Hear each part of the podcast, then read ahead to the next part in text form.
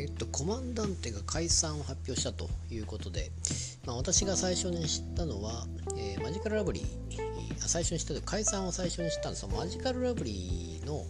えー、オールナイトニッポンゼロを聞いていたら、えー、コマンダンテ解散と、まあ、大宮セブンのメンバーであったわけですけれども、まあ、残念ということでして。でその翌日の、えー、っと霜降りも言ってましたかね。そして三四郎も言っていたということで、っぱり注目されているなと。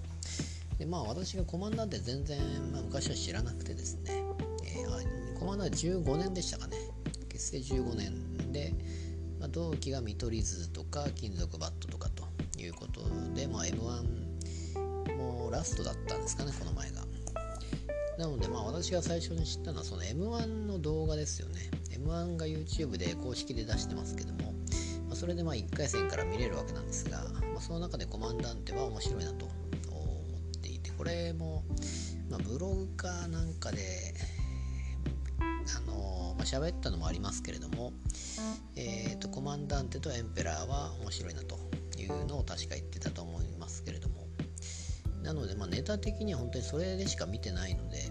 えー、当然劇場にも行ってませんし、まあ、大宮行きたかったですけども結局行ってないまま解散と。いうことなんですけれども、まあ、残念だなと。本当に m 1準決純潔は行ってないんですかね。ちょっと多分行ってないのかな、うんまあ、純潔行っても全然おかしくないのかなと思っていたんですけども。えー、っと結局まあ、15年で結局は行けなかったということで、まあ、そういうのもあるのかどうかわからないですけれども、まあ、今後は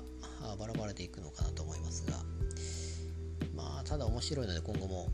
注目かなと思っております。あと GAG のあの福井さんの YouTube の、えーと、マクドブをあれも多分マジラブのラジオで初めて知ったので、まあ、ちょっと見てみたんですけどもあれに出てきてますしまあそっちマクドブの方がどうなのかなとまあでも劇場には多分もうかないのかなと思いますので、えー、まあ、その辺もちょっと注目かなと思って